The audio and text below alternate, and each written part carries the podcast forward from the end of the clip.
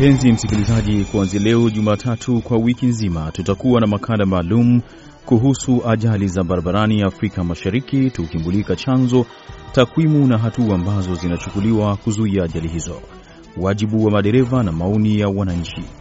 Leo hii tuungane naye mwenzetu Khadija Riami akitupasha kwa ujumla kuhusu ajali za barabarani Afrika Mashariki.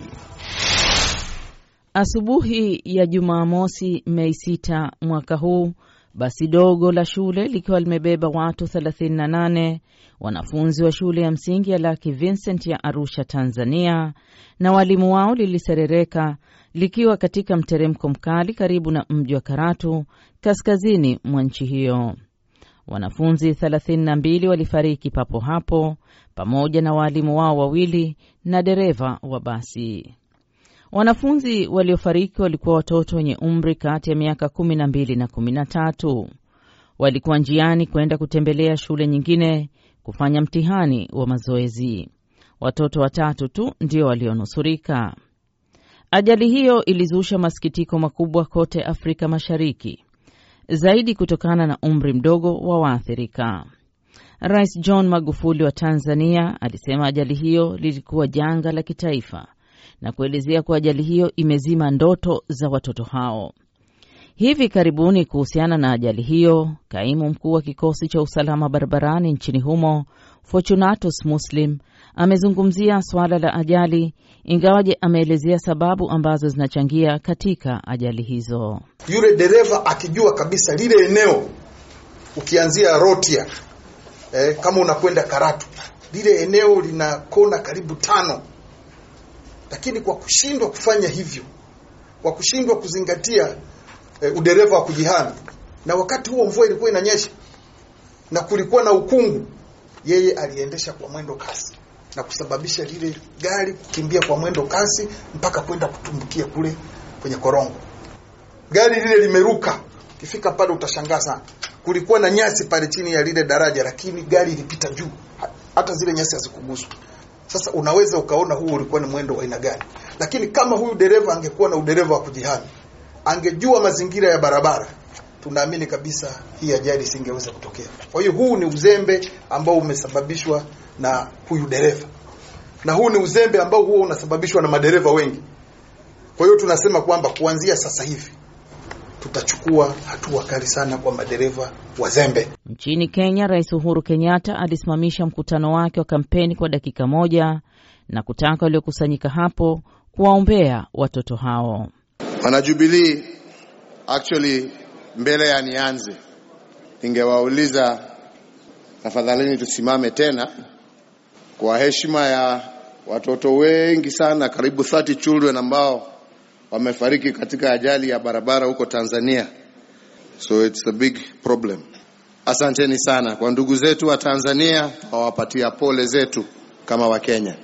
Ajali za barabarani Afrika Mashariki zimekuwa moja ya majanga makubwa yanayogusa nchi hizo mwaka hadi mwaka, huku raia wakiendelea kupoteza maisha yao na wengine wakipata ulemavu wa kudumu.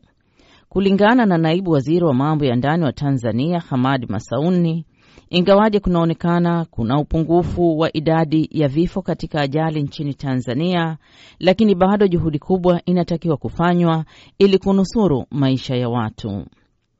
Masauni amesema kwa kipindi cha Januari na Mei mwaka jana kulikuwa na ajali 4177 ambapo watu 1286 walipoteza maisha na kipindi kama hiki mwaka huu Tanzania imeshuhudia ajali 2411 na vifo 1034, jambo ambalo linabainisha kuna umuhimu wa kuongeza juhudi katika kupunguza ajali hizi zinazochukua maisha ya watu.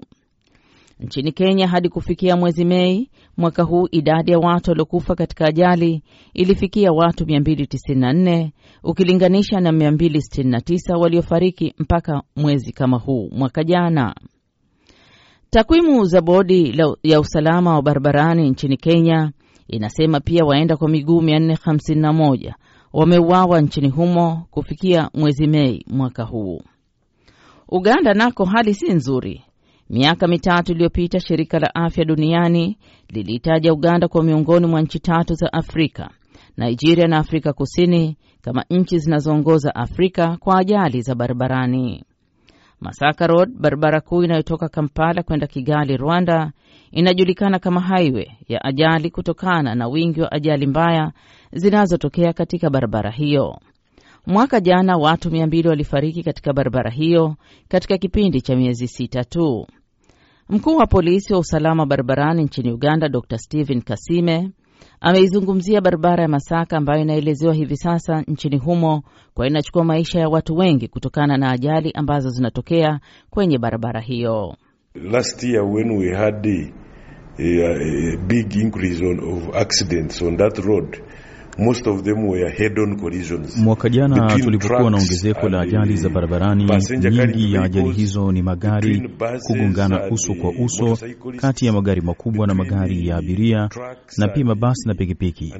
Na ajali kama hizo zinapotokea, waathirika wanakuwa wengi zaidi. Na barabara hii ilipojengwa, ilikadiriwa itakuwa na idadi kadhaa ya magari yanayopita, lakini kwa mujibu wa idara ya taifa ya usafiri barabara hiyo imekuwa ikipokea zaidi ya asilimia mia tano ya makadirio yake ya awali, na hili nalo linachangia katika ongezeko la ajali.